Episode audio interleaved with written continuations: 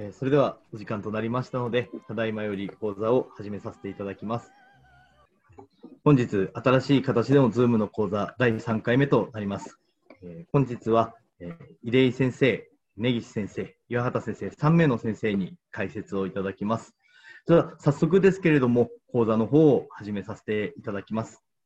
では、本日、アメリカン・ジャーナル・オブステトリックス・ジャコロジーの、えー6月号となります。妊婦は生理機能の変化、感染に対する感受性、身体的及び免疫的機能の低下のために、パンデミックな感染症において特に羅漢しやすい集団であり、母体の健康管理のほかに、胎児も守る必要がある。経腟分娩のような密接な身体的接触を必要とし、飛沫感染のリスクがある処置を行う際には、医療従事者の交差感染を最小限に抑える特別な予防措置が必要となる。参加管理の多くは、コンセンサス及び最良の診療勧告に基づいており、抗ウイルス療法及びコルチコステロイドの使用についての臨床的有効データも蓄積してきている。本編は COVID-19 のパンデミックに対して患者と病院スタッフに適切なレベルのケアを提供するための統合的な対応策を述べている。それでは、入江先生、よろしくお願いいたします。えー、と大宮レディスクリニック院長の池です。えー、と今日はですね、あのーまあ、SARS の論文ですね。えーで、えーこれはですねあの、次のページお願いします。この新型コロナウイルスはですね、あのーまあ、基本的にはですね、えーとまあえー基本再生産数、まあえー、1人の方がですね、あのまあ、何に移すかというふうなね、それが大変問題になってくるんですけれども、えーヨーロッパではですね、あの2人から2.5人に移すとされています。で、それで、えーとまあえーこの論文ではですね、これですね、えー2020年3月16日の、まあ、だいぶ古いデータですけれども、この時点でですね、感染者はですね、世界で18万人、ね、を超えて、えー死亡者は7000人を超えると。まあえー今はもっともっとひどいですけどもね。で、そのためですね、まあ、SARS ウイルスはですね、あともう一つはですね、えー無症候性の個人から分離されて、えーいてですね、まあ、感染症の症状があ、まあ、あの結局あの、症状がなくてもですね、えー感染するということですね。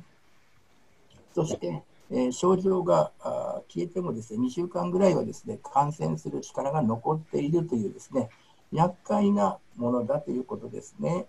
で、そのために社会的、経済的な、あのまあ、罹患率が高いためにですね、全国的なロックダウンや国境閉鎖などが行われて、えー大変なことになっているということですね。次のスライドお願いします。えーでで、妊婦と胎児はですね、えー感染症のがこういうのこういうような感染症が発生したときにですね、ハイリスク集団であることは皆さんご存知だと思うんですけれども、ででもですね、えーまあ嬉しいことにですね、えーまあえーと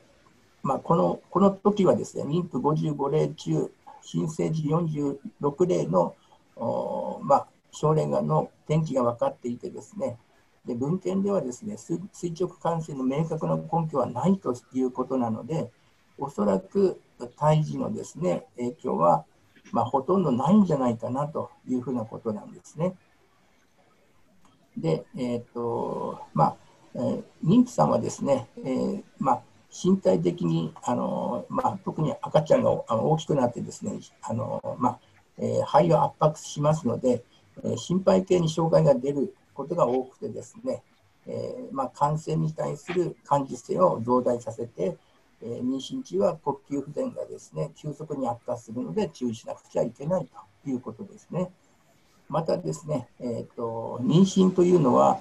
え赤ちゃんを保護するヘルパー T セルが優位となって、えー母体感染を抑制するはずの、まあえー、ヘルパー T1 が劣勢となるためにですね、どうしても母体はですね、ウイルスに感染しやすくなってしまう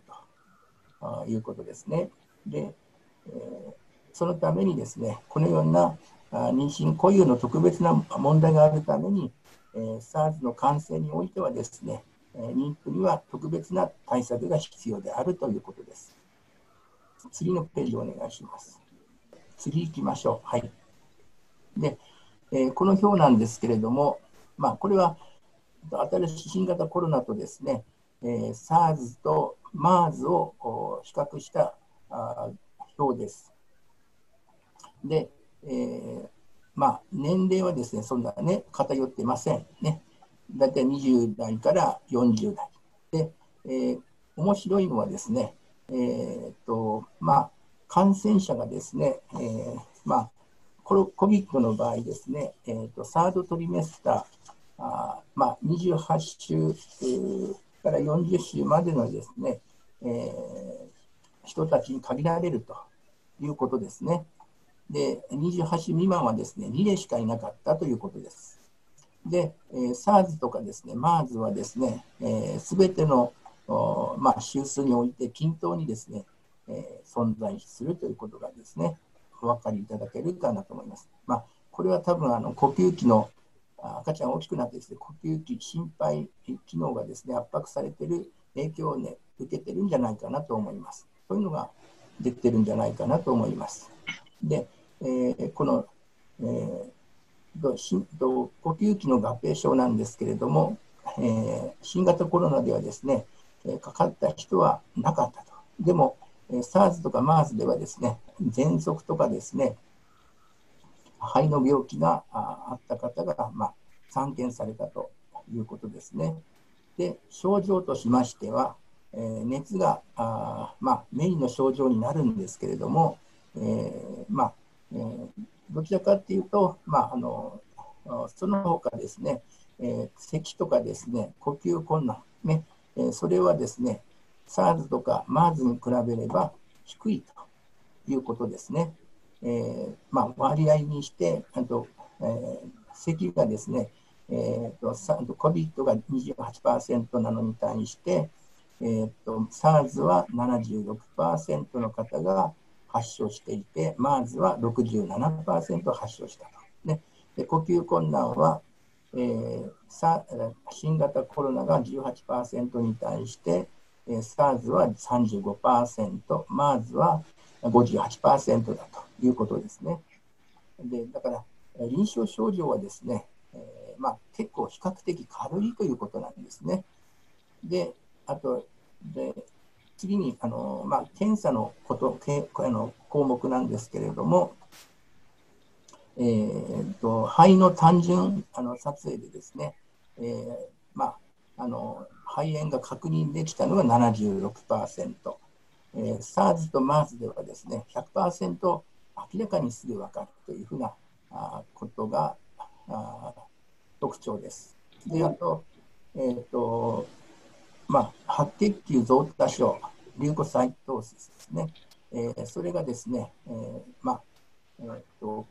新型コロナ、えーまあえーと、SARS、まあ、38、40%とそんなに多くないんですね。まあ、あのウイルス感染はどちらかというと白血球をですね、えーまあ、避けてしまいますね。上げ上げるのはあまりないですね。で、えー、面白いのはですね、えー、コロナはですね、そのこの中であの一番こう白血球が下がるということなんですね。上げてないということなんですね。でえー、こういうふうなですね、その、まあ、えー、白血球が上がらないということはですね、えー、上の方にも関係してまして、熱な熱などがですね、あまり出にくいということですね。で、えー、であとですね、えー、リンパ球の、おまあ、減少とかですね、血小板の減少症とかですね、えー、そういうのがですね、えー、コロコロナではあ22 13%なんですけれども、えー、SARS では67、36、えー、MERS では50、50とですね、えー、結構、まあえー、多いということですね。ですから、あの理学的所見もですね、えー、まああ新型コロナはあまり出てない。だからあ少し症状が軽いということですね。で、まあ、あの、で、でマターナル、えこまあ、母体の合併症ですけれども、えーとまあ、死亡率はですね、えーとまあえーまあ、この COVID ではですね、まだ0%って書いてあるんですけれども、えー、SARS とか MERS ではですね、えーまあ、18、25%と、えー、だいぶ高くなってきます。で、えー、相関してですね、呼吸管理が必要なのは SARS の場合2年あ2%あって、えー、で、えー、まあ、えー、SARS と MERS ではですね、40%前後あったということでですね、あの呼吸器系はですね、本当にあの、まあえー、MERS とか SARS に比べればですね、えー、新型コロナは、まあ、大変だ大変だという割にはですね、えー、まあ、結構あの重症じゃないのかもしれないということですね。で、あと、リータルコンプリケーション、ねえー、胎児のあの合併症ですけども、流産とか死産はですね、胎児のあの流産死産はですね、えー、2%に対して、えー、SARS と MERS はですね、25%、18%と、やはり、あのまあえー、肺母体の肺の感染とかですね、えー、それが重症なので、赤ちゃんにもですね、その影響がですね、強くあの、まあ、影響するんですね。で、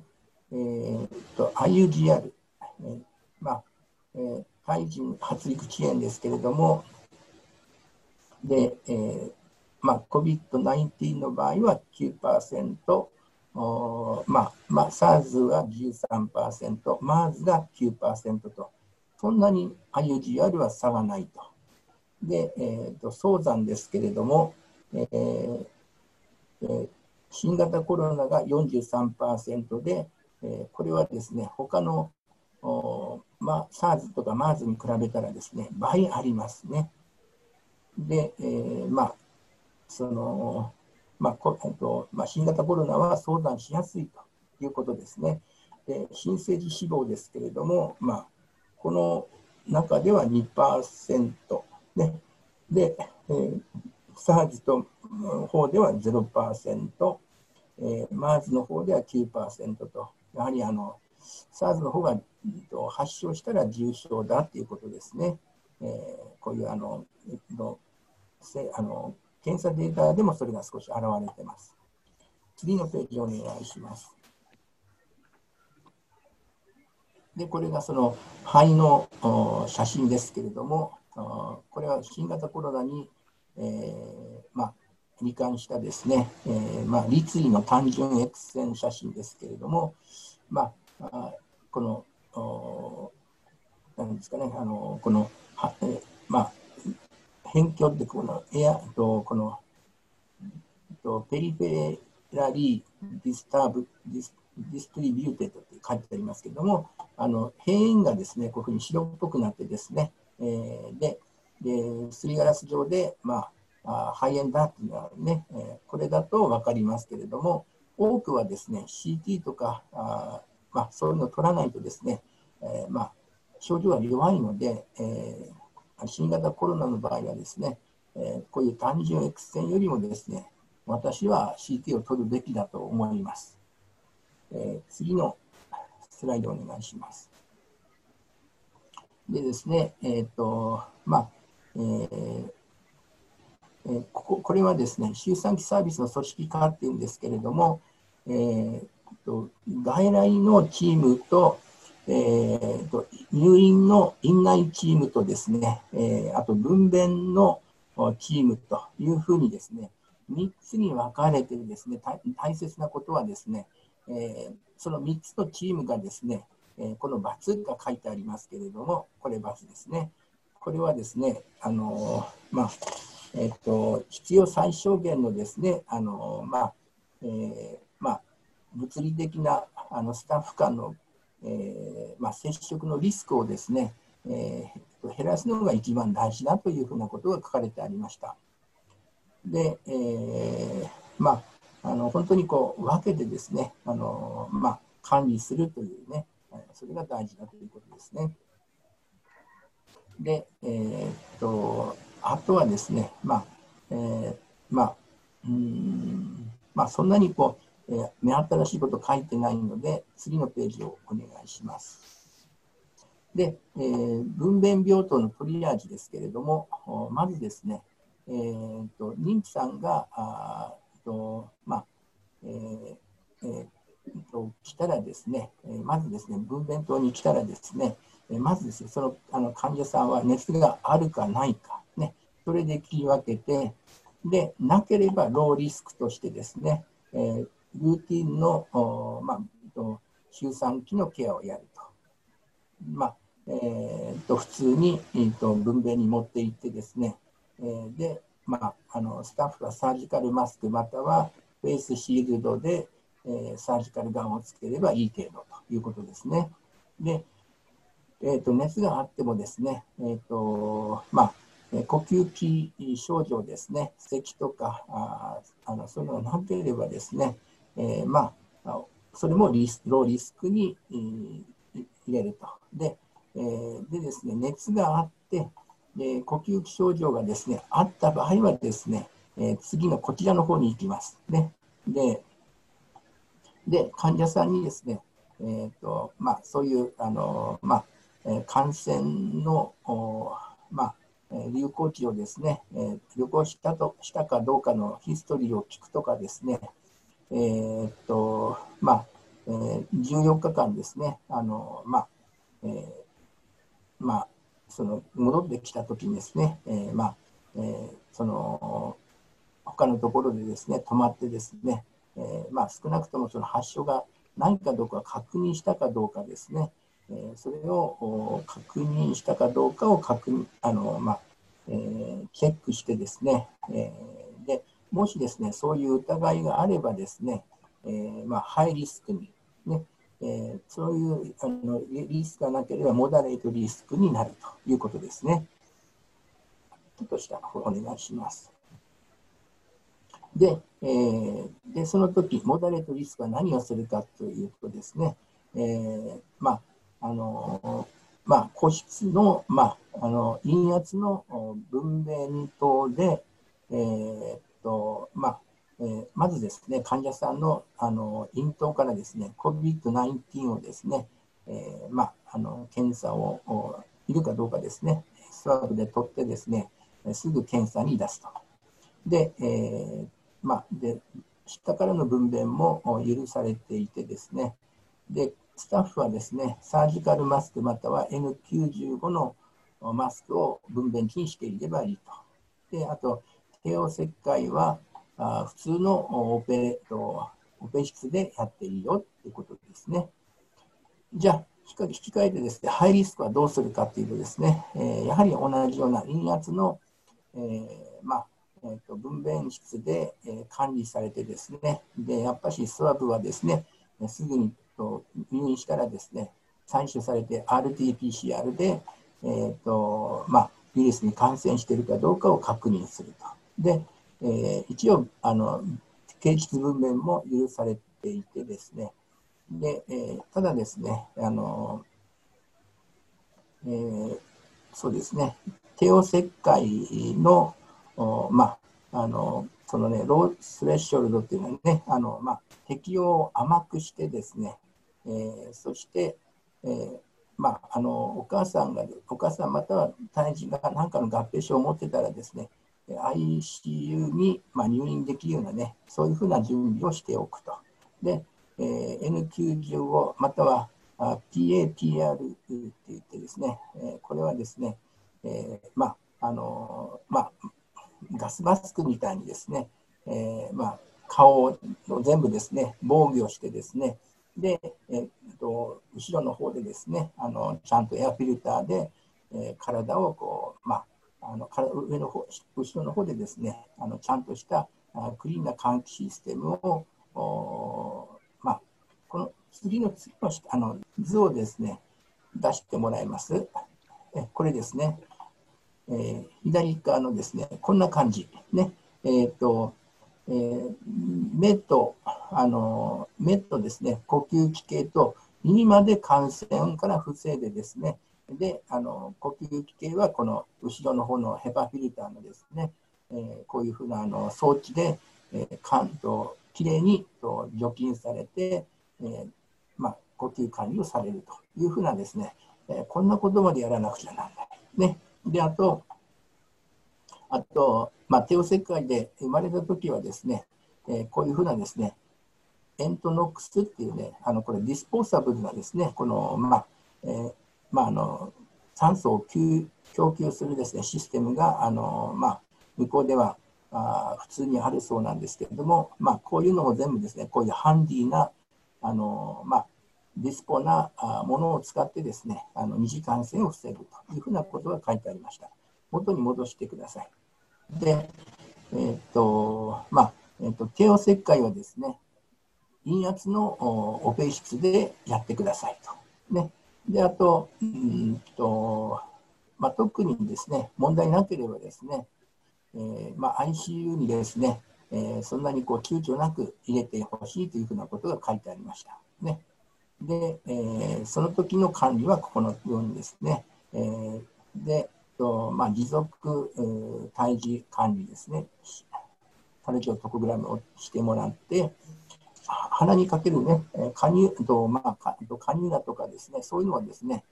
えー、まあ、サージカルマスクなんかをかけてですね、えー、それでやってほしいと。ね、で、あと、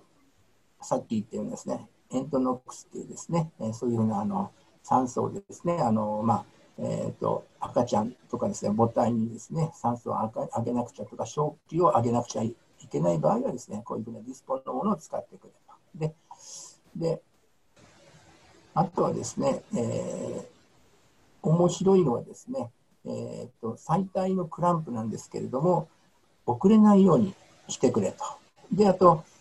えっと、皮膚と皮膚の接触をですね避けてくれというふうなことをね皮膚感染をまあ防ぐということがね、書いてありました。で、えー、っと、で、あと、えー、っと、母乳はですね、えー、まあ、よくそのリス,、えっと、あのリスクとですね、ベネフィットを考えて、まあ、やってくれと、結論は出てませんでした。じゃあ次の、ここに書いてあるのはですね、妊娠中の COVID-19 をケアする医療従事者のための個人保護グッズはこんなものがありますよってことなんですね。で、えっ、と、これで終わりです。で、あと私がですね、皆さんにですね、ぜひですね、今、荒木先生がですね、言ったようにですね、ちょっと皆さんの、あの、まあ、物議をかますかもしれませんけれども、そのお話をね、ちょっとしたいと思います。ね。あの、日本ではですね、す、えー、で、に集団免疫を獲得しているっていうふうなことをですね、最近言われてるんですね。で、そのお話をしようかなと思います。まあ、次のスライドお願いします。ね、でまずですね、皆さんはあのこの YouTube チャンネルの松田政策研究所のところでですね、この京都大学のまあ、上久保先生という先生がですね、疫学的な話からですね、もう日本ではすでに集団免疫が達成されているという話をですね、えー、と2回ほど YouTube チャンネルでされてるんですね。ぜひ皆さんですね、見てみてください。で、次のスライドお願いします。で、えー、この上雲先生のお話はですね、えー、通常あのと、インフルエンザはですね、こうと冬にですね、こう大流行するんですけれども、今回のですね、あのインフルエンザはですね、このと SARS のね、あのまあ、S 型でちょっと抑制されて30%ぐらいの免疫を獲得してですね、その後1月から3月にですね、K 型の、まあえーと、SARS が、SARS っていうか弱い弱毒性のものが来てですね、えー、で、4月からですね、えー、あの強いあの、まあ、いわゆるグローバルのあの本武漢型の、えー、SARS が来てですね、えー、迎え撃ってるので、えー、日本はですね、えー、すごくあの感染、死亡者が少ないんだということですね、それを言ってました。次のスライドをお願いします。で、えー、実際にですね、これはですね、厚生労働省のインフルエンザの発生状況について、えーと、あの最新の、ね、データをダウンロードすると、1回、2回、3回とですね、このインフルエンザがですね、ピークが来ると思ったら、まあ、すぐあの下がって、でここでの感染が成立して、えでここでまた感染があの、まあ、S 型、K 型、G 型でもうインフルエンザも吹き飛んでしまったというふうなことがね、あの疫学的に分かるということなんですね。次のスライドお願いします。で、え実際にですね、えある程度私たちが免疫があるあのあるというのが分かるのはですね、え欧米からのあの、まあえーと、PCR の検あの検査はですね、大体2週間かかったかかってますので、えー、この発症、まああのまあ、このとその緊急事態発あのあの宣言の中になされる、ね、その発症者数の、えー、大体2週間あのぐらいのですね、えー、発症にずれがあるんですけれども、えー、でで欧米からのですね4月3日にですね、えーとまあえー、帰国者の、まあ、制限がですねなされたんですね。えー、それと気を一にしてですねこういうふうにあのー感染症がですね、えー、感染者がですね急激に減っていったと、ね、いうことでもこの時点でですねこの図を見る限りですね、えー、簡単にその、えー、もうもしこの感染者がねあの日本にどんどん帰国者が来てですね感染したらですね1人2人1人が2人に2人が4人にと移っていったらですねえー、すごくね、このね、あのもっとこの横ばいか上がるはずなんですけれども、これがですね、えー、そのきれいにですね平行線を持って下がっているので、もうこれは感染が、ああこうあの免疫が確立したということをですね、えー、暗に教えてくれます。次のスライドお願いします。で、えーと、実行再生産数って言ってね、まああのえー、それを計算したこれ図なんですけれども、このですね、4月のそのね、3日に、あの、きれいにですね、このところでですね、4月の3日、ここですね、えー、と、まあ、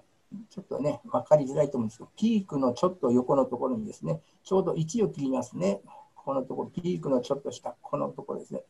えー、でそ、その横ですね、えー、ここのところでですね、1を切ってですね、あの、どその 1, 1回になってるんですね。だから、あここでもですね、あのまあえーとまあ、感染者は増えない、すなわち、えー、全然ねあの、まあロ、ックダウンというかね、緊急事態はいらなかったというふうなことがですね、この時もあの、まあ、実効再生産数をあの改めて計算するとですね、この今示ししているところがですね、1の境目ですので、これが4月の3日なんですね。でそれ以降、あのまあ、あの海外の感染者を入れなければですね、減っていったということはですね、えー、集団免疫ができていたということなんですね。はい、次のページお願いします。で、じゃあ実際にですね、今ね、あの感染者はですね、どんどん増えてるじゃないかなと。ね、えー、一番上の、ね、あの、まあ、えー、グラフでですねそ、そこがですね、感染者増えてるんじゃないかな。ね、でもですね、下の真ん中の段見てください。同じようなところのね、4月の5月のところで死亡者は増えてないんですよ。ね。で、その一番下のところでですね、PCR の検査の推移ですけども、同じようにですね、感染者の数の増加とともにですね、えー、PCR の検査も増えていると。ね。きれいなあの平行、まあ、比例してますよね。ですから、えーと感染はしてる、暴露はしてるけれども、それぞれの人たちはですね、あのまあ、抗体を持っていてですね、あのまあえー、私たちは感染からあ大丈夫な、ね、状態になっているということなんですね。じゃあ次のスライドお願いします。で、あともう一つね、着目すべきところはですね、えー、この、えー、リュック・モンタニエ教授という方、この方はですね、2008年のローベル生理学賞、あのエイズでとエイズの研究でノーベル生理学賞を取った方なんですけども、この先生がですね、えー、コロナのあの遺伝子を見てですね、新型コロナウイルスにはですね、エイズウイルスの弱い遺伝子が4つ入っているって言ってたんですね。次のスライドお願いします。で、実際にですね、その四角で囲ったところですね、4つあると思うんですけれども、これはですね、インドの科学者がですね、新型コロナの遺伝子を解析してですね、え、それを、まあ、それを見て、モンタニア教授はそんなことを言ったということなんですけどね。で次のスライドお願いします。で、え、それをあの考えますとね、通常はウイルスの感染の場合ですね、普通私たちは、え、これ B 型肝炎なんですけども、まあ、普通は感染すると IgM が出てですね、その後に IgG がですね、遅れて出てくるんですね。で、それで最終的には中和抗体になるというふうなことなんですけども、え、次のスライドお願いします。で、え、今回の場合、そのエイズの遺伝子が入っているのでですね、免疫がですね、抑制されているということなんです。で、ですから IgM はですね、なかなか出てこなくてですね、かえってですね、IgG の方がですね、えー、弱くね、出てくると遅くなってですね、これが今回のコロナの免疫の特徴です。ですから、これは B 型免疫が抑制されているということなんですね。で、えー、でもですね、私たちは T 型の細胞性免疫でウイルスを感知してですね、それを B 型に渡して、えーと、抗体を作るんですけれども、その T 型の方はですね、もう感作してね、活性化してるんですよね。ですから、あのまあ、抗体があまりできなくてもですね、細胞性免疫で私たちはやあのその新型コロナとかですね、新しい何種類かのコロナをやっつけてるということなんですね。はい、次のスライドお願いします。で、でですから、ね、免疫が抑制されているので、えー、熱がですね発症の普通はインフルエンザはね上の図で見てもらうと分かるんですけども熱の発症と一緒にですねあの、まあ、感染のピークが来るんですね。でえー、でもですねこの新型コロナはですね免疫が抑制されてて熱もねあの出にくいのでその2日前から発症の2日前からピークにあのピークが来ていると。ね、大体3日前からですね、発症の3日前からあの感染力があって、えー、感染力のピークはですね、あと発症の2日前って言われてます。ね、ですから、あ私たちはですね、あのその、えー、まあ、あの、発症してなくてもですね、感染者は出ると。ね、でも私たちはその T 細胞免疫でしっかりと活性化しているので、それらがやっつけてくれるっていうね、えー、そういうことですね。じゃあ次のページお願いします。で、えー、今回のコロナはですね、どんなコロナかっていうと、まずですね、問題になるのはですね、えー、メインがですね、あの普通は、えーと、普通のあの風邪コロナですとですね、上気道感染で、えー、まあ、あの咽頭とかですね、まあ、あのそこら辺で止まってしまうんですけれども、えー、SARS は肺炎も合併すると。じゃあ、新型のコロナはっていうとですね、今回のコロナは2対8でですね、腸管の方に感染を起こすというふうに言われてますね。で、えー、腸管感染がですね、非常にあの今回のコロナのポイントででしてですね、腸の中で感染して、えー、うんちと一緒にですね、エアロゾルで出てくるんですね。で、普通は空気の中ですと、えー、まあ、栄養がないのですぐ30分ぐらいで死んじゃうんですけれども、えーと、うんちと一緒に出てくるエアロゾルのですねコロナはですねうんちが栄養がありますので大体10日から2週間生きてるって言われてます。ね、それなので、えー、それらがトイレの床とかですね靴底にくっついたりあと皆さんがティッシュで一生懸命ねあの20枚ぐらいこう防御してですねチュッチュッと拭いてですねあのあ大丈夫かうつあの汚れてないって思うかもしれませんけれども、実際エアロゾルエアロゾルはですね、えー、まあ、ついてるので、え、防げないので、え、必ず手洗いをしてくださいということですね。ですから、あの私は主にですね男性と女性がですねあの感染者がですね2対8で男性が圧倒的に多いというのはですね私はね女性男性が好かれてるんじゃなくてですねただ男性がですねあの手洗いをねトイレ行ってからですねしっかりとあの手洗いしないので男性があ感染者が多いんじゃないかなと思ってます。であと最後にですね M3 のですね COVID-19 というところもですねいろんな情報がありましたんでもしよければですね、えーと、M3 のねあの、まあ、医学サイトですけれどももしよければここのところにですねいろんな情報があ動画で配信されてますので、えー、まあ、見てください。以上です。それでは、こちら、根岸先生に解説いただく論文になります。え最初、読み上げさせていただきます。米国では、慢性高血圧及び関連する心血管疾患が母体及び周産期の微病及び死亡の主要な原因となっている。妊娠中の慢性高血圧は、歯間全症、帝王切開、脳血管障害、胎児発育遅延、早産、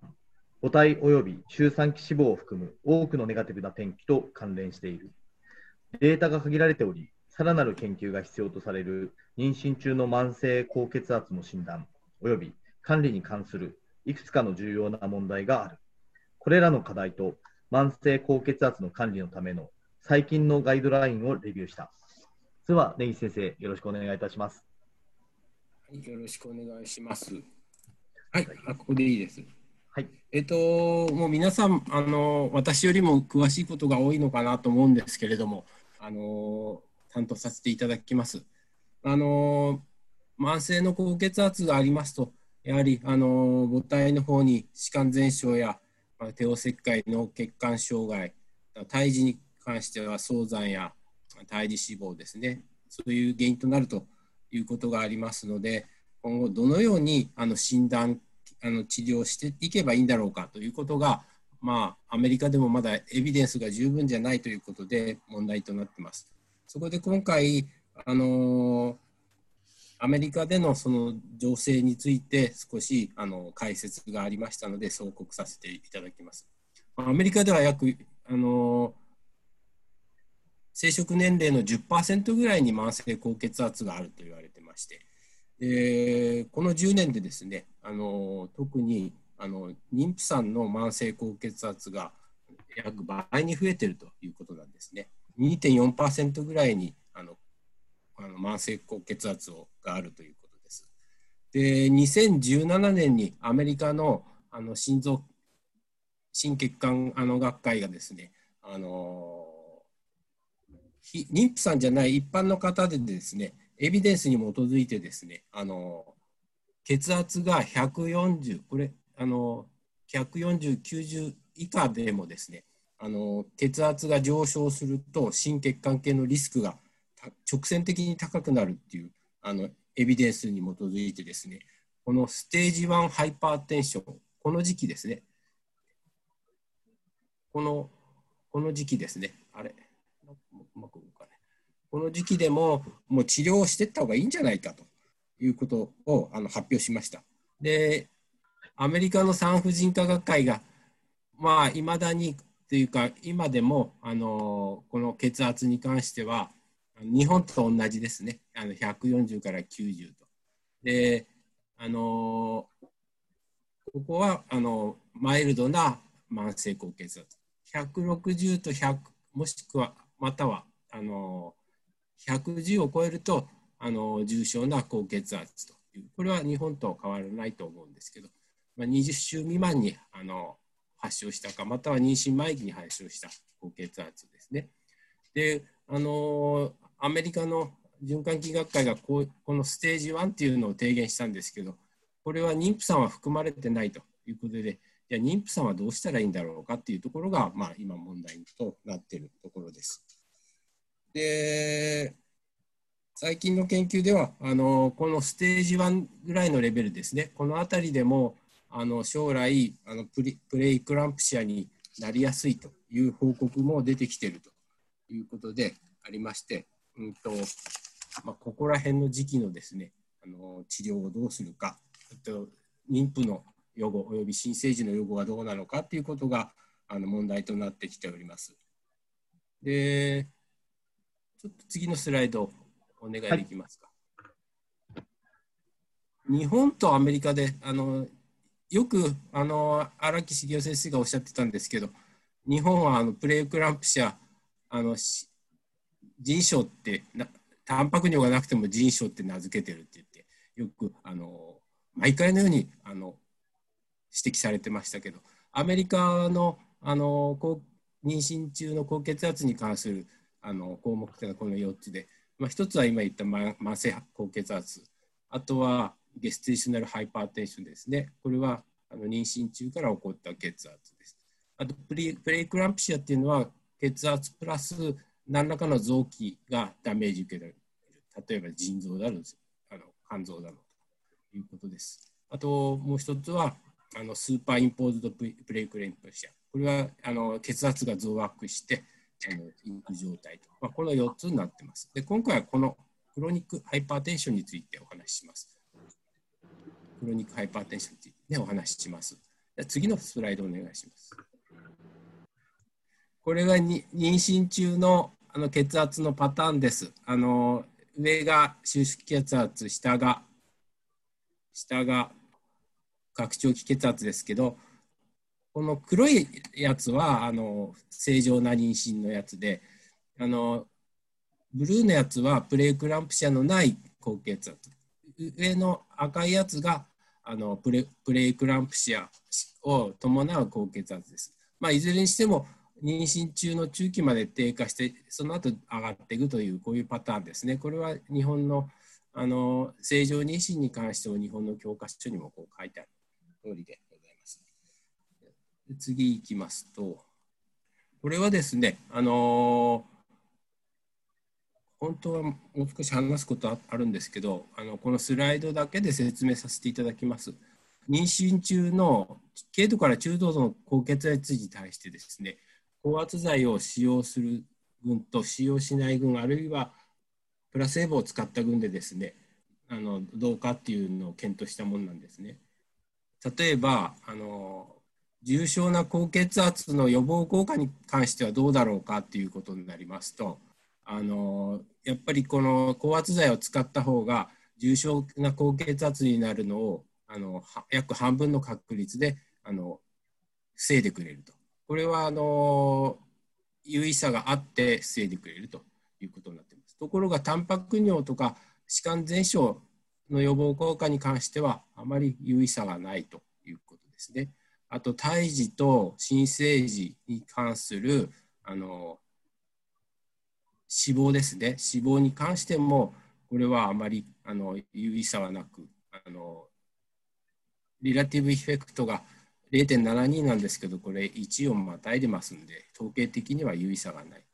あと、 SGA に関しても予防効果も証明されてないと。あと、早産に関してもやはり証明されてないということになります。次のスライド行かせていただきます。はい。で、これは妊娠中の降圧剤ですね、に関してです。日本と違いまして、 first line がですね、あの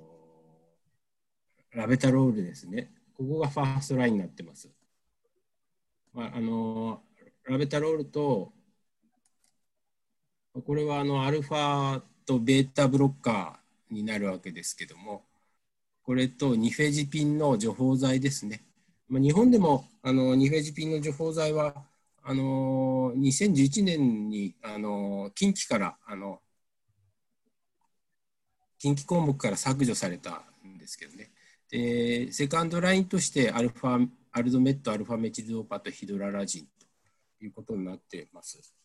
えこれに関してもですね、あの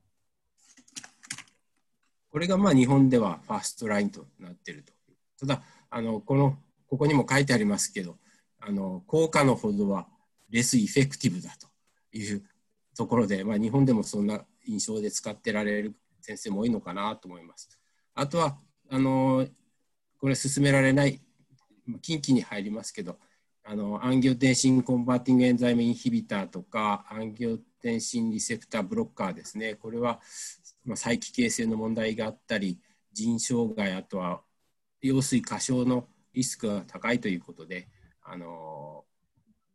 あんまり進められないというか日本では禁忌になっております。あとはアテノロールですね。これはですねあの、まあ、日本ではテノーミンという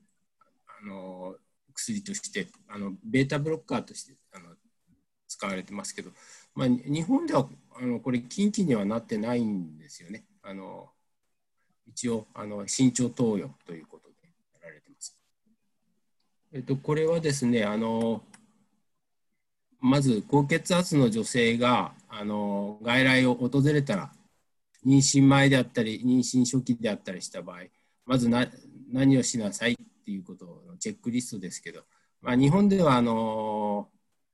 初期採血っていうのがありますからあのこういうあの一般的な性化学検査や CBC を取る。あとは、まあ、あの日本、米国では慢性高血圧ある方は、あの EKG を取るようにしてください。場合によっては、まあ、高齢者とかですね、あのな血圧高長い時間が 4, 4年以上高血圧って言われている方とか、高齢者っていうのは30歳超えた方はですね、心エコーをあの勧めるということを言ってます。あとは、現在使っている薬のチェックをしていただくということで、さっき言ったように、あの angiotensin converting enzyme の inhibitor や blocker を使っているようであれば、これは変えなきゃいけないということで、まあ、そういうチェックリストをあのチェックを十分してもらうという。あとは合併症ですね。あの合併症がないかどうか、糖尿病や肥満、あとタバコについてですね、あの確認します。してもらうということになります。で、あとはアンテパータムピオリオドですね。で言いますと、あの妊娠した、まあ、一応12週以降に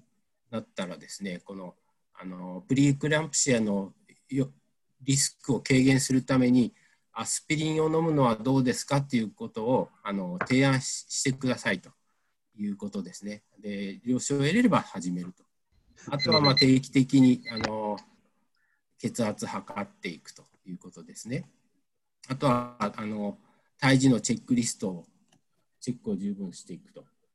いうことです。これ日本ではまあ毎回のようにあの超音波の検査としますので、あのあまりここら辺は参考にならないかなと思いますが。あと、分娩時期に関しては、あのよくコントロ薬なくてもよくコントロールされているようでしたら、あの38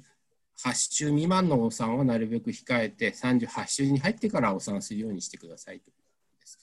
あとはあの薬使わないと使う必要があって、あのこれ原文を読みますね、これは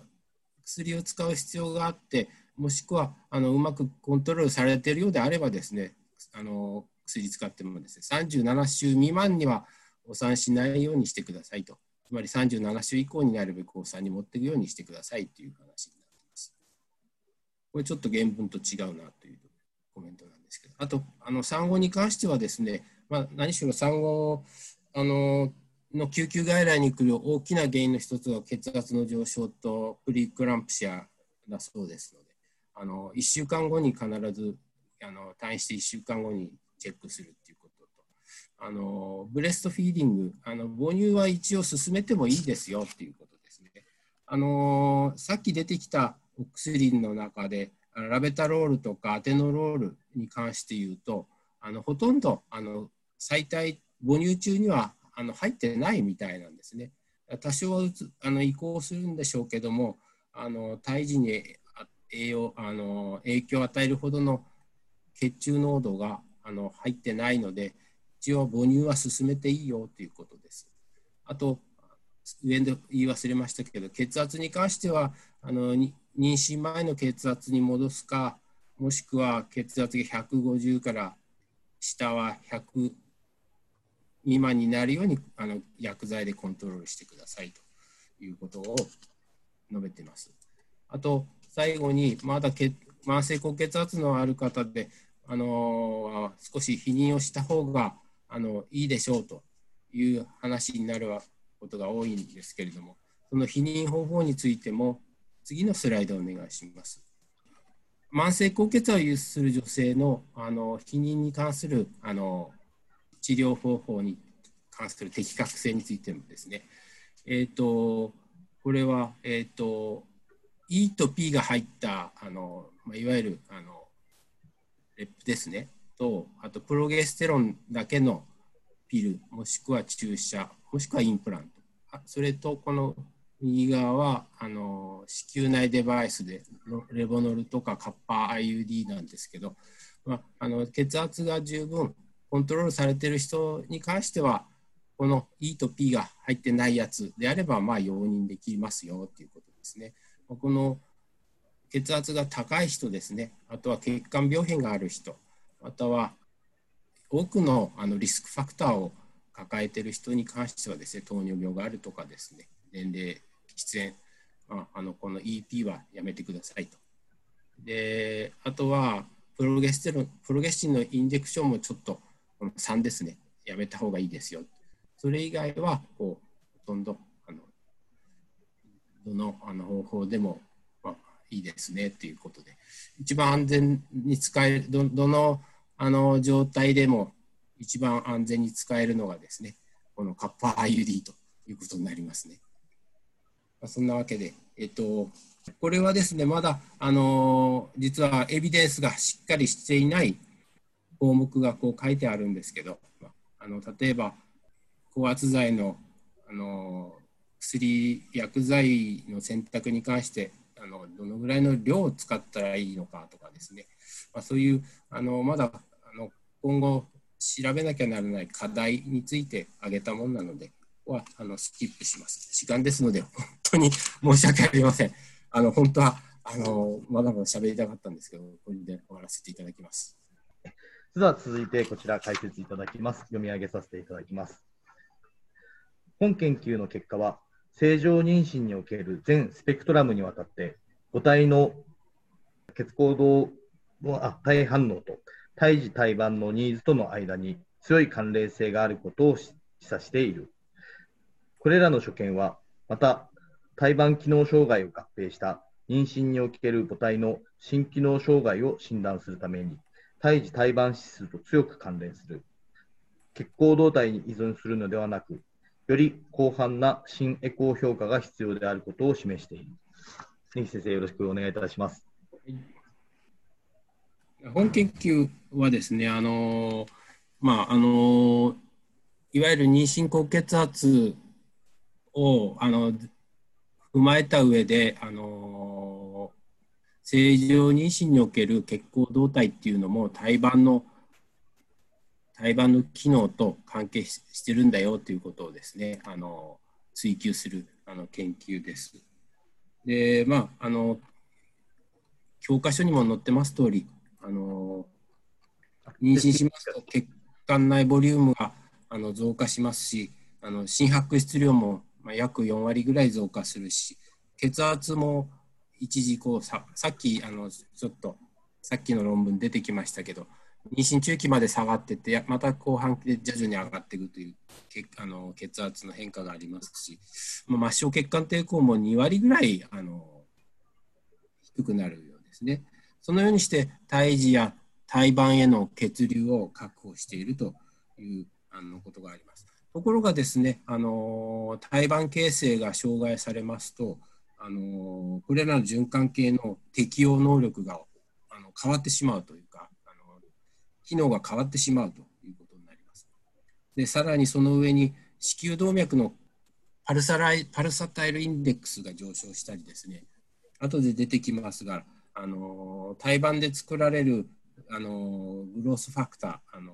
PG PLGF とかですね、まあ、これ血管増殖因子とかあの血管増殖を抑える因子が増えてくる、ね、ということがありましてあの血行動態がだいぶ変わってくるということになります。というわけでいわゆる妊娠高血圧をあの考える上でこの胎盤形成っていうのがとても大事だよっていうのは最近あの富に言われるようになっておりおりますがあの正常な妊娠においてじゃあどうなんだろうというのを理解しようやというのがこのあの論文の趣旨であります。で対象となったのがですねあのキングスカレッジホスピタルっていうところのあの正常一般外来のあの妊婦さんですね、35週から36週と6日までの正常の妊婦さん1386例をですね、対象にしてます。で、そういうわけで、まあ、あの、ここ、あの、イメージ36週ぐらいであの見てますし、あの、推定体重や出産時の体重、さらに、あの、子宮動脈のパルサドライルインデックスや、プラセンタルグロースファクターですね。それと、ソリブル FLT1 という、あのこれも胎盤から出る、あのロスファクターの一つなんですけど、あの後でグラフがあ絵が出てきますので、そこで説明します。あとは心拍出力。まあ、これがあの胎盤系のお話でして、次から心拍出量や末梢血管抵抗、その他フローベロシティ、イジェクションフラクション、あとこの、あのいろいろなあの心エコーを使ったあの心臓の機能ですねを見る検査をあの提示してます。これは一つ一つあの数字を述べてもあのわからないですし、私も分かりにくいですし、あの難しいのであの飛ばします。では次に行きます。はい、あのこれあの胎盤健康な胎盤とあのプレークランプシアの胎盤のにおけるあの血管内皮のにおけるこの VEGF とプラセンタルグロスファクターと今出てきた FLT1 ですね。これの発現について見たものです。血管内皮細胞にはこの FLT1 のリセプターがというリセプターがあります。これはあのー、正常ではこれ VEGF がついたり PG PIGF がくっつくとあの血管新生があの促されるということと血管があのこういう状態ですね。なりますとあのアンチコアグラントな方向に傾いてあと血管の拡張があの促されると。こういう方向に働きます。一方ソリブル FLT1 っていうのがあります。これはあのこういうリセプターじゃないんですね。あのこれがついてないものですから血中をフラフラしてるのでそれでソリブルと言います。プレークランプシアのあの胎盤の状態ではあのこれが多く産生されてしまうんですね。そうするとこれがこうあの VEGF1 とかあの PIGF プラセンタルグロースファクターにあのくっついちゃうわけです。そうすると肝心のこっちの内皮細胞にあるこの FLT1 のリセプターにくっつけないんですね、この赤と黄色のあの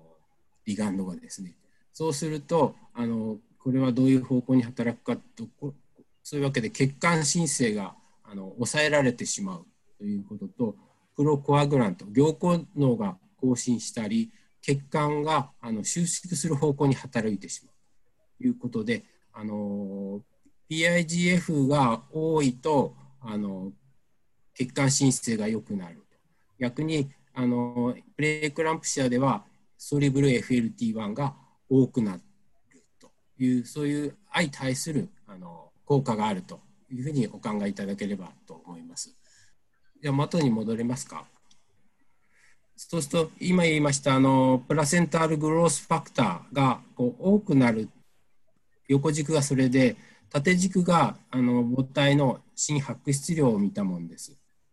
そうしますと、まあ、これあの、プラセンタルグロスファクターの濃度ではなくて、あの MOM ですねあの、メディアンの何倍あるかっていうことで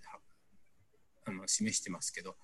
これがあの非直線的なんですけど、こうちょっとカーブを描くようにあのなりますが、あのこのグロスファクターが上昇するに従って、心拍出量は増えていくということです。一方、あの末梢の血管抵抗に関しては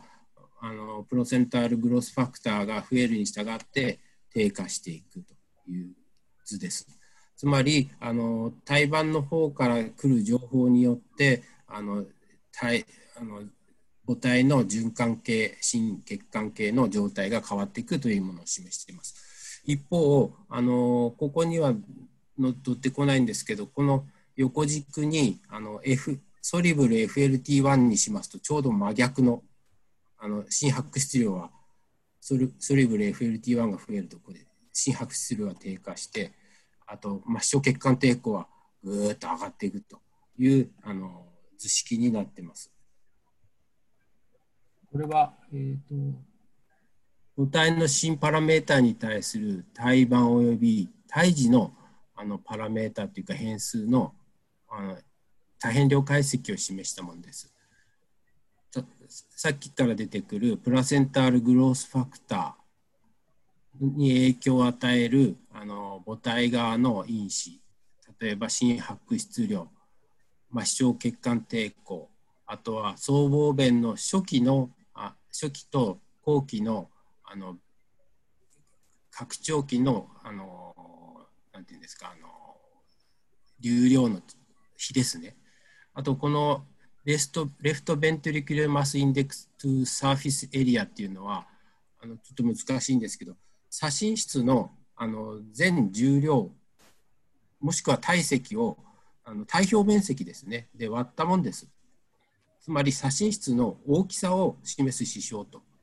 考えていただければいいと思います。あと下の方は逆に左心室の機能を評価するあのものと考えていただければいいと思います。ここであの有意差があるものを見ますとこのプラセンタルグロースファクターとに関してはあのさっきも出てきましたけれども心拍質量と末梢血管抵抗に対してこっちは増加傾向があるしこっちはあの下げる傾向があるということを有意差を持ってあの示しています。ところが、まあ、これに関しては、ソリブル FLT1 に関しては、あのこれと真逆になるという話をさっきしましたけれども、あの一応、心血管て心拍質量を下げて抵抗、血管抵抗を上げるんですけど、これは有意差がなかったね。あとは、あの子宮動脈のパルサタイルインデックスに関しては、これデータがないと。あとは推定体重に関しても心拍質量が上がるとちょっとこう推定体重も影響されるのかなということを考えられるんですけどでもこれ有意差がないということで唯一あの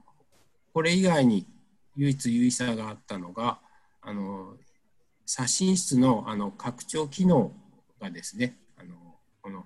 推定体重字の体重に関与しているということでありました。で次のスライドお願いします。これは、あのー、やっぱり心拍質量と、心拍質量と末梢血管抵抗にの増加率を、あのー、母体と胎児胎盤のパラメータがどのどの程度増加させるかっていうのを、あの、これも多変量解析で見たものです。あの心拍質量に関して言いますと、ここにあのアジャスティッド R2 スケアって書いてありますけど、これが、あのこれが増加させる一つの指標と考えていただければいいかなと思うんですね。あの年齢、身長、体重、あの人種、喫煙状態、あと血圧、心拍数、妊娠周数、さっきから出てくるプラセンタルグロースファクターとソリブル FLT1 あと推定体重ですね。ここであの有意差があったのは心拍質量に対して有意差ををがあったのはこれだけです。プラセンタルグロースファクターですね。17.5の増加量があるということであります心血管抵抗に関してあじゃない末梢血管抵抗に関してもやはりこれがあの増加量のあの優位にある増加量の指標であります。まあ、こういう状態でした。次のスライドお願いします。これが、あの自体重と心拍質量。こっちは B は末梢血管抵抗について調べたもので、あの推定時体重をこれ Z スコアであの示してます。Z スコアっていうのはあの各あの推定体重をから平均推定体重を引いてそれをあの SD であの割ったものですね。だからあの高ければ2っていうのは 2SD 分ぐらい多いですよ、体重が多いですよってこの0が平均としますと 2SD 分ぐらい高いですよ。こっちマイナスになりますと 2SD 分ぐらい低いですよっていうふうに見るのがこの Z スコアです。で、これ見ますと、あの推定体重はと心拍質量はこうリニアにあの相関しているというのが分かります。一方、推定体重とあの末梢血管抵抗はリニアに負の相関があるということが分かります。要するに末梢血管傾向が下がれば血流が良くなるということなんでしょうし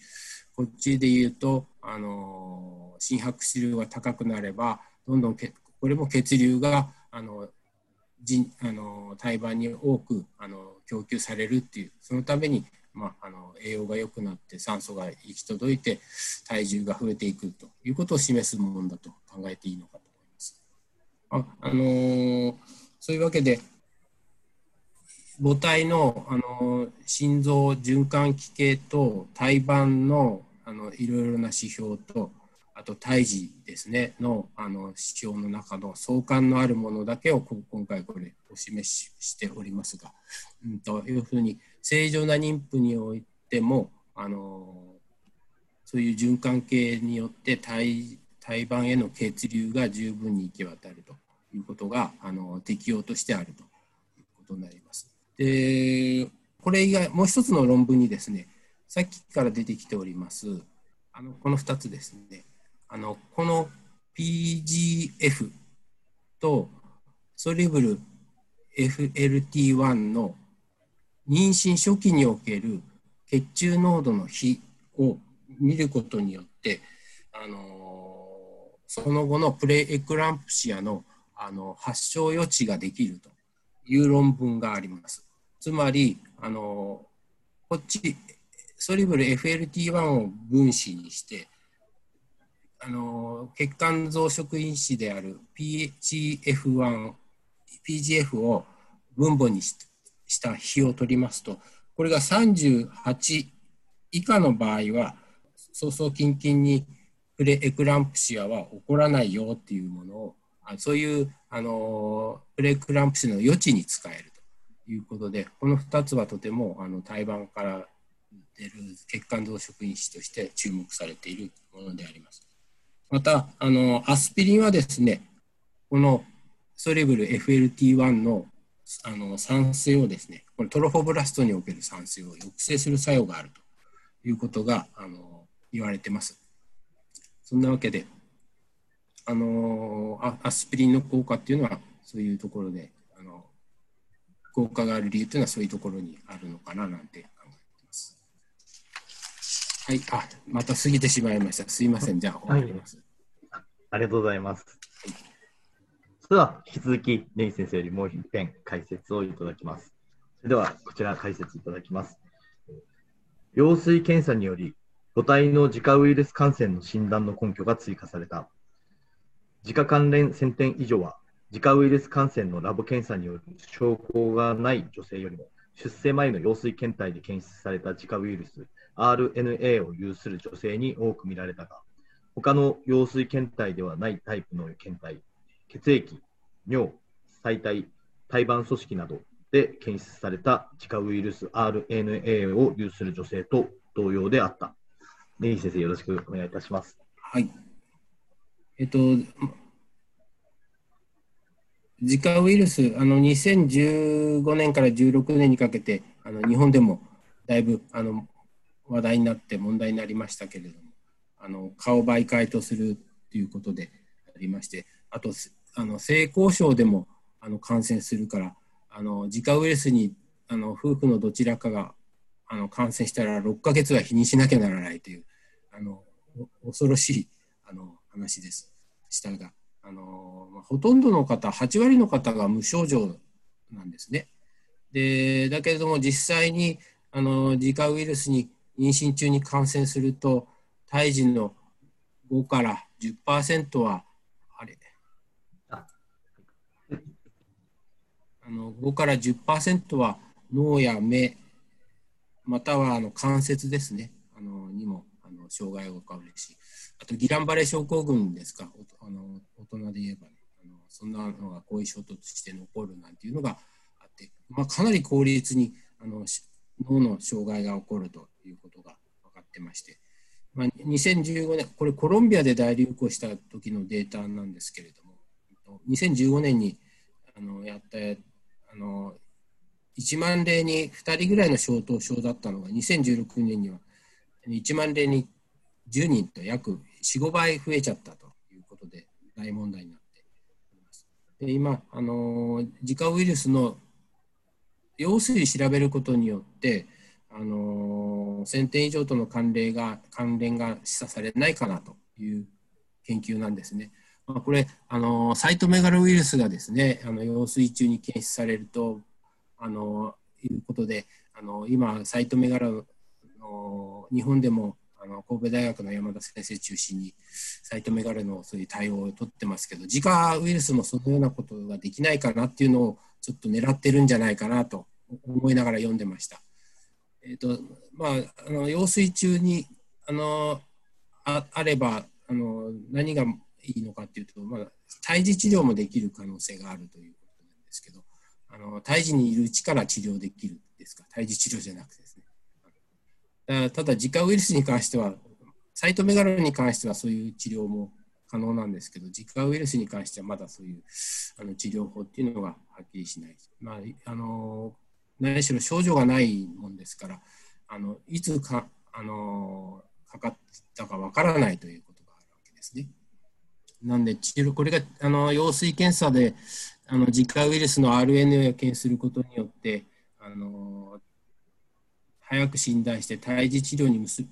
胎児の治療に結びつけられるかどうかっていうのをあの狙っているんだなと思います。あの次のスライドに生かしてもらいます。これですね、あのまあ、あの羊水、これはあの羊水検査検査をしたですね、あの128名のあの妊婦さんのあの特性を見たもんです。下の方に行きますと、18%ぐらいがちょっと流産に終わっている。リブバースが60、リブボーンが68%ぐらいということで、羊水じゃないあの体液ですね、尿とか血液、再体血、あと最大組織ですね、あのあとは胎盤ですね、あのそういうものをあのもうあの比較して調べてます。このクリニカルスペサミンで、エニジカプラススペサミンというのが、あのまあ、べてのあのそういう体液の検査のサンプルの N 数です。とあのこれで陽水陽性に出たのは128例中70 89で70%なんですね。で、あのこれ周数的その周数における割合が出てますけれどもあのどどこにも引っかからない RNA が引っかからないやつが30%ぐらいあるとあとは用水は128例であの取ってますけど、あの自家が陽性に出たのは47%で、まあ、あの次行っていただけますか。あのその続きなんですね。で、母体血清があのー35%、あ、これ63例で見ると15%に陽性で22例に出てます。で、他のスペサミンですね、あの、最体組織ですね、で58%、胎盤組織で69%、あとは最体血で35%にあの PCR で陽性に出ている。次お願いします。で、これはあのその128例で、これ胎盤、羊水しかサンプルがない人が38例、34例いて、その中の18例が羊水であの陽性に出て、16例はあの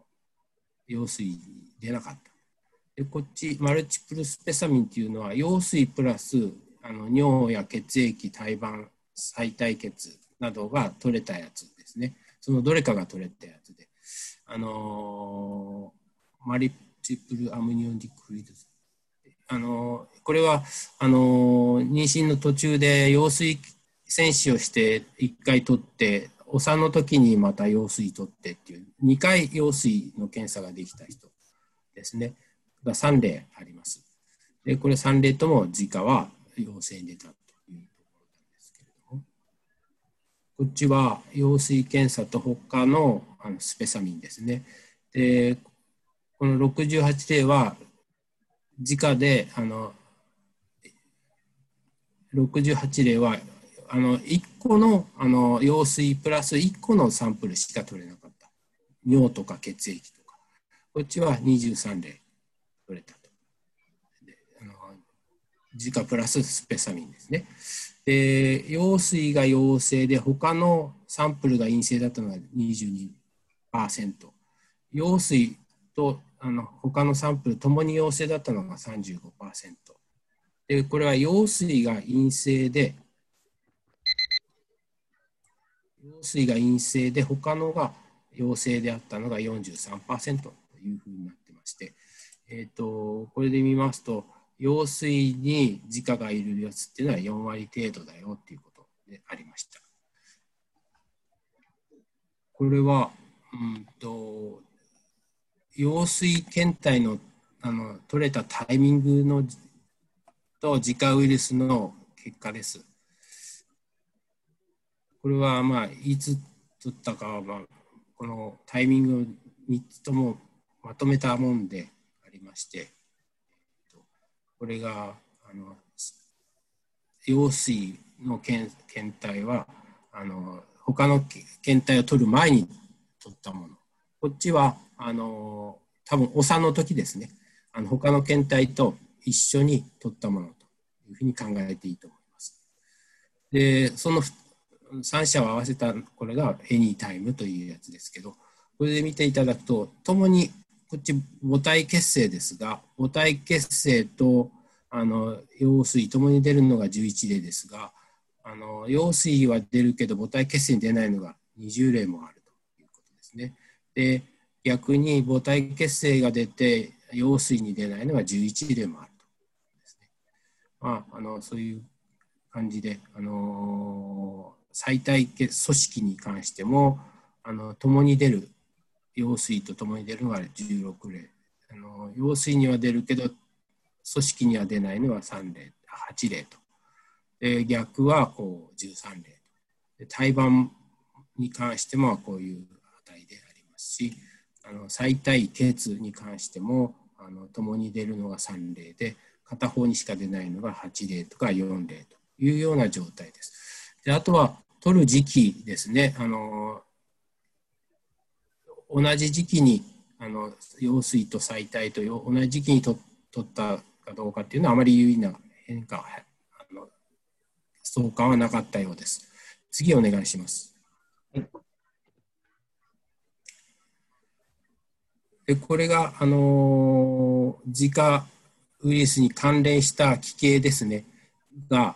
あるやつとないやつを見たもんで、すべてのあの妊娠において、えっ、ー、と、これ89例でしたかな。89例で、あのー、奇形があったのが37例。ああ、すいません。これを37例、42%。奇形がなかったのが52例、うん、58%なんですけど、妊娠結果でいうと、流産しちゃったったのが15例で、あの65%があの奇形奇形があったと。で、奇形がなくて流産しちゃったのが8例と。で、生産に至って奇形があったのが33%で、えっ、ー、と、奇形がなかったのが67%ですね。これはこっちを1とすると、えっ、ー、と、流産した方場合は、あの奇形率が高くなるということを示しています。0. P が0.01であの高くなると示します。あとは、あの何らかの検体であの1個だけ陽性に出たやつとあの自家ウイルスが全然出なかったやつを見ますとあのやはりあの出た方があの奇形率は高くなるんですけれどもこれはあの有意差はあのなかったんですね。0.08でなかったんですね。あとは羊水羊水に、あの出て奇形があるのは49%で奇形がなかったのが51%ですね。で他の検体では43%は奇形が出て57%は奇形が出ないと。であの全部ネガティブだった陰性だったのが26%けども奇形があったのは26%で奇形がなかったのは74%これもあの奇形が検査が全部ネガティブだったのに比べて陽水で陽性に出るとあの奇形率が高くなるんですけどこれも有意差なかったということ。あと取る取ったタイミングに関してもですねあのプレネータリーに取ったやつと分娩時に取ったあの検体とあと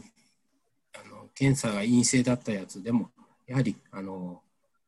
有意差はなかったということですね。で唯一有意差があったのがですねあのプレネイタリーにとった羊水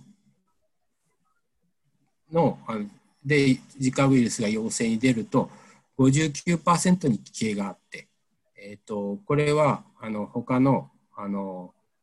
分娩時にあの陽性だった18%に比べて優位にあの効率ですし他の時期に取ったあ他の検体で取った43%に比べては有意差はなかったんですけれどもあ、の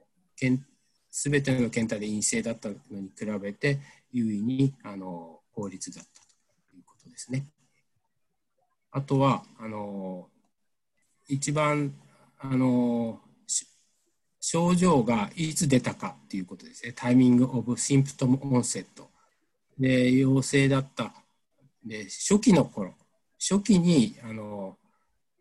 症状が出て陽性だった人の奇形率は59%で、これは他のあの奇形率発症に比べて、やはりあの優位に高かったということになっています。ただあの、ご覧いただくように、あまり優位なものではないなっていうのがお分かりいただけるかと思います。あとは次、最後のスライドになりますけど、すいません、時間。あえっ、ー、と、これはですね、あの2回用水調べられた例ですね。あのお産の時と、あお産の時と、あのその前の羊水検査の時に調べた例で、あの見てみますと、あの最初に陽性だった。で、お産の時でも陽性だった。で出産した。で、これはあの自家関連の奇形があった。これはまあいいんですけれども、こっちは共に陽性だったけれども、奇形はなかったというものもあれば、最初の羊水検査では陽性だったけど、お産の時は陰性だった。では、これはあの自家ウイルス関連の奇形があったっていうのがありますし、あのそういうのがこのこういう2回検査ができたやつ8例中2例にですねあの消えてるのにあの奇形があったというのがあるしありました。まあ、そんなんであのこれミッシングデータが多いのでこれじゃ何とも言えないんですけどもうあのこのお産の時に羊水から消えていても奇形を起こるのはどうしてかっていうことなんですけどもあの一つはこれは偽陽性だろうっていうのがあのコメントにあったのともう一つは胎児があの胎児したんじゃないかというだけどまあ奇形はあの抑えられなかったという話で出てます。そういうこれが最後のスライドなんですけど、まあ、あのトータルしてお話ししますと、あの今のところ、あのサイトメガロのようにあの羊水選手をして自家ウイルスの感染の検査を治療目的に導入する必要性というのは明らかなエビデンスは得られませんでしたという結論になりました。以上です。こちら、岩田先生に解説いただきます。妊娠10週までに薬物による中絶を経験した女性に自己評価、遠隔評価、またはクリニックの追跡調査の選択を提供することを進める。はい、じゃあ先生、はい、あのページ送りの方を言っていただいたら私させていただきます。あのこちらの赤いカーソルですね、あのマウス一度クリックいただくと、あの操作いただけるようになりますので、お使いいただければと思います。えー、っとあすみません。じゃあ、えー、っとまあえっと、アメリカで、えっと、ミヘプリストンとミソプロソールを飲ませて、それで、あの、院内でこう経過、院内で経過をずっと見るんですかね。ちょっと院内とリモート遠隔っていうので、院内でも1、2週間ぐらいで見見てるのと、あるいはその後2週間後で見てるのっていうふうなのでやってました。と思いました。で、えっと、まあ、じゃあ、上げてもらっていいですか？これでですね、まあ、えー、っと、2000年以降にですね、えー、っと発表された無作為対象試験っていうのと、4件の無作為対象試験と、2件の無作為対象試験なんですけど、の尿の検査でやってたっていうのと比較してます。でもまあ、ただ、これでは臨床的にまあ4件の無作為対象試験でも、え特に、えーと、院内とリモートとの有意差は認められなかった。2, 回2件の無作為対象試験というのは、えーと、もう1回下がりますかね。4件の無作為と、えーと、それで、えー、これでも一応比較して、えー、臨床的に有意差は認められなかったということで、じゃあ下がりますか。あと2件の一応これは尿をあの調べてって、えーと、高感度の尿の検査をした場合とあの多段階尿検査試験というのは何ですかねこれちょっとよく分かんないんですけど、まあ、それを何回か何回もやらせたというふうなことで HCG が消えるかどうかっていうのを見ているんだと思います。じゃあそれですいません。でこれはちょっと分かんないんですけど ちょっと外してもらって。でその次にはい、それでこれで、えー、っと、まあ、えー、いろんな人がブランケットという人とか、ナゴックっていう人ですかね、こういうのはこうやってやりましたよっていうだけで、で、ただ、じゃあ下げてもらって、意外とインドとかベトナムとか、あのオーストラリアとか、なんかこういうふうなところでやってんだなと。で、もう少し下がりますと、もうちょっとウィズビキスタンとか、えー、ベトナムとかなんかなんだなと。で結局、まあ、これらもみんな飲ませましたよって、えー、と1週間後に見てるとかあるいは2週間後に見てるとかそんなようなあるいは1週間とか3週間とかっていうのを、まあ、一応それでやってるようです。でこれあの意外とそのまあアメリカとかなんかもあの日本と違って、まあ、日本で本当にこの、まあ、これだけであのあれですけど日本で本当には必要なのかなって思います。でアメリカなんかは結構あの黒人のあれの人種差別なんかも極端にあることから、まあ、医療にすげえばらつきがあるんだなっていう思いはしました。じゃあ下げてもらって、まあそそういうのが出てますよ。そして、あもう一回下げてもらっていいですか。で下げて。で、これはあのこうまあ、さっきのあの今の日本語になってるのが今このもともとの英語ですね。じゃあ下げてもらってもう一回いろんなもう少し下げてもらってもっと下げてもらっていいです。結局こう見ていった場合に、えーと、見逃した妊娠の継続なんかが起こりうるかということですが、まあ、大体あの、えーとリモートでやってる場合は1481例で4例。でもクリニックに来させた場合は1154例で0ですから、まあ、そのそのくらいなんですけど、まあ、1400の4例ですから、まあ、これも特別有意差があったっていうわけにはいかないんだろう。まあ、よく荒木先生が言われたこの1の線に入ってると有意差なしということで、えー、そうなのかなということです。それで下げてもらって。そして、あの、えー、っと、中絶サービス予定外のラインっていうのも、まあえーまあ、これも特別見てて、院内評価、遠隔評価なんでも、えー、有意差ないだけど、まあ、遠隔診療で、えーと、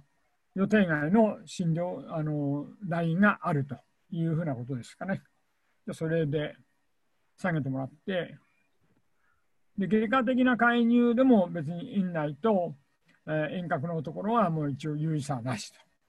ということになると思います。で、下げてもらって、そして、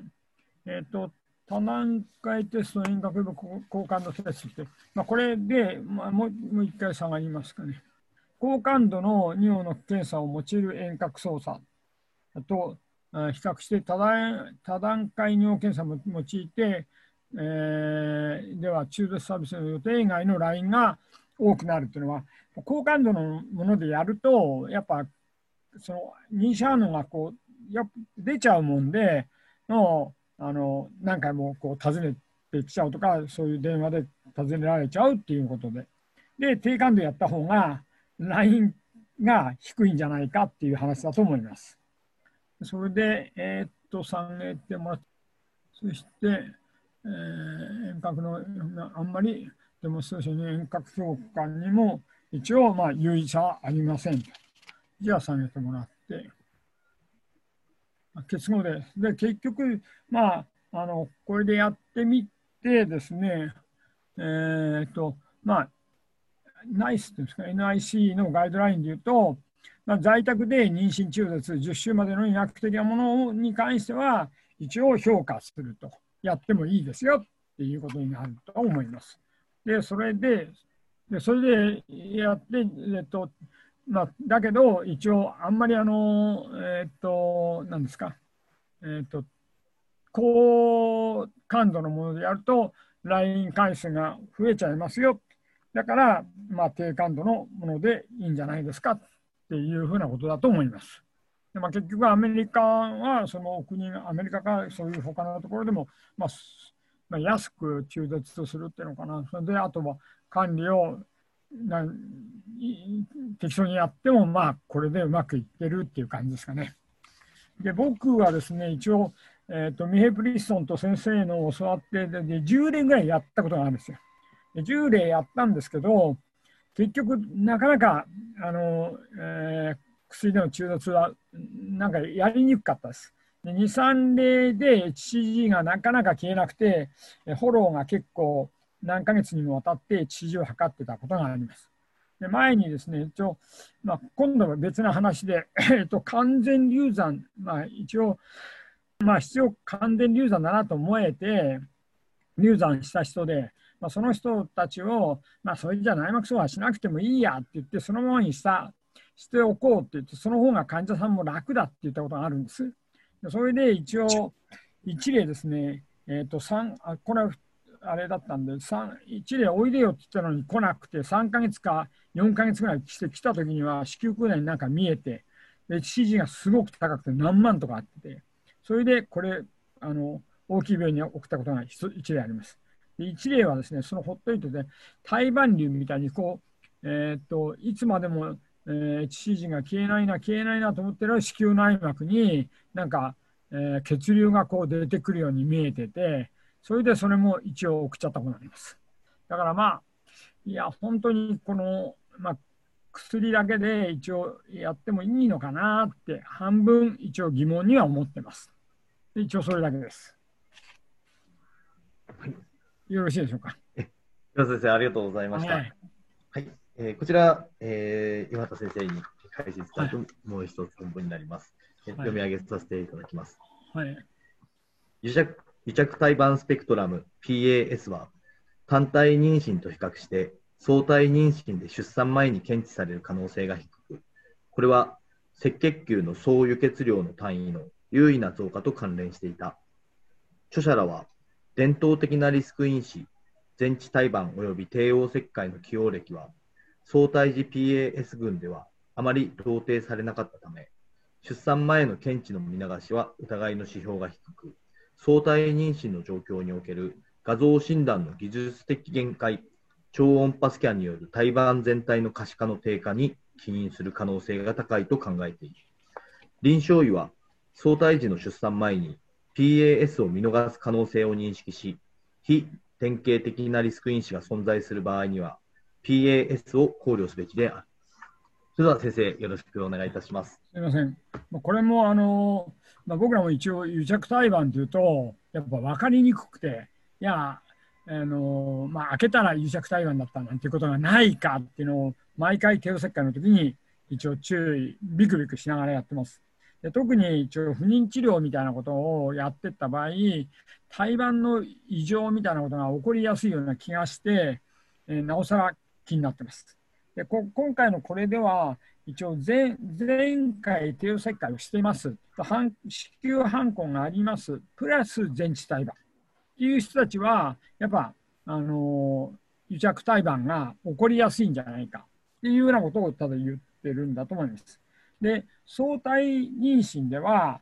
えー、相対妊娠であと下げてもらってもいいとなななんか書いてありましたかね。でその相対妊娠なんかだともともと全治胎盤のリスクが少ないもんで、まあ、全治胎盤だろうって言っているもともとの思いがないんじゃないかと思います。でまあ、もちろんあの相対の場合は定説の起用も少なくて、まあ、全治裁判の割合が少ないもんで、まあ、一応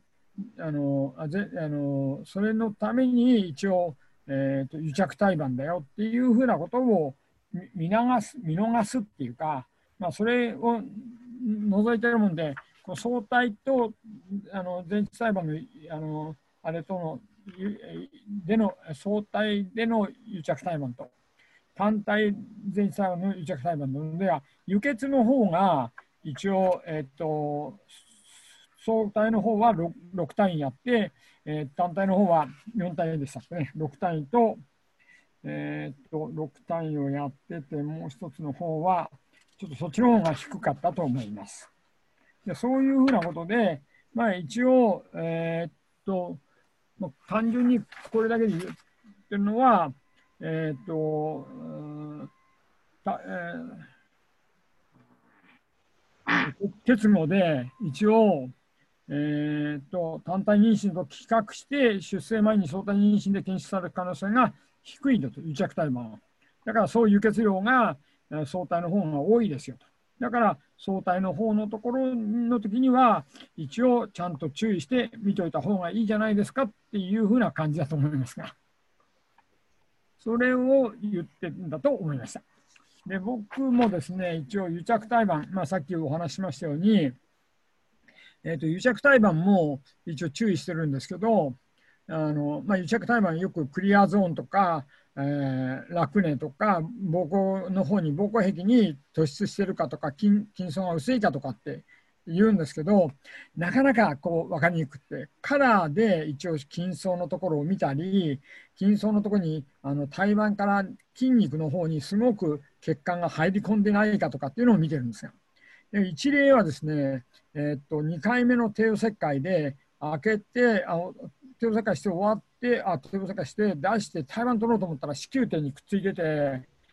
もうこれもパークレーターみたいになって、もう胎盤引っかかると子宮筋もボコンとへっこむようになっちゃって、これは一応秩序部切断をやったんです。それで、えっと、2例目、3例目は前回帝王切開だったんで、一応エコーを見てながらいると、ちょっと一部だけ、なんだか部分癒着があるのかなと思えるようなのが2例ありました。で、それ2例は帝王切開したときに、やっぱりその一部分がやっぱくっついてまして、でそこのところはもう外側から塗ったり、あのお腹あの帝王切開した部分から子宮底の方まで見えますから、そこから糸かけて縫って、もう全部出血しないようにさせといてっていうので、2例は終わりました。で4例目はですね、一応その前に一応不妊治療で子宮筋腫を取ってられる方だったんです。で、筋腫を取ってて、僕が体外性かなんかでやって妊娠されたんですけど、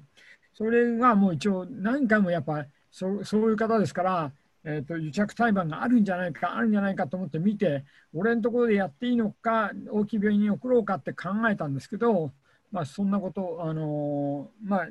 結局は自分のところでやったんですけど。で結局やっぱあの部分癒着胎盤でほんの親指ぐらいのところがやっぱ胎盤が取れないんですもうがっちりしてでそこを一応やりました。でまあそれも一応外から塗ったり流して出血なく、まあ、子宮は温存できた、まあ、4例経験があって1例だけ、えー、秩序部切断やってあとの3例は一応残せましたけど、まあ、たまたまそんなだったのかなと。まあ、一応これからはやっぱ癒着裁判どう見ていくかやっぱ注意しながらやっていかなきゃいけないなと思いました。それだけです。よろしいでしょうか？岩田先生、ありがとうございました。はい、だからまあこれ、これはもう全部あの、総体の方が、あの、あの、えー、もともとないと思ってるからっていうようなところですよね。で、えっと、ないと思ってて、まあ、前回の疲労がある人たちの方が団体妊娠でその前回ある人たちはもう注意しながら見ると。相対はもともとないと思ってるからあんまり注意して見ないと。だから輸着輸血が6単位に際してこっちは2単位だったというふうなことだったと思いました。すみません。よろしいでしょうか。いや、岩瀬先生、本当にありがとうございました。はいでは、あの、改めまして、先生方、本日も解説ご協力誠にありがとうございました。それではですね、えー、お時間となりましたので、一旦こちらで、あの、本日の、えー、IMT カレッジズーム講座を閉会させていただきます。また、前回と同じように、このまましばらく、あの、接続の方は続けさせていただいて、えぜひ、あの、そこで、えざっくばらんな情報交換等をしていただければと思います。よろしくお願いいたします。それでは、えー、改めまして、本日もたくさんの方々、先生方ご参加いただきましてありがとうございました。えー、ここに解説いただいた先生方も本当にありがとうございました。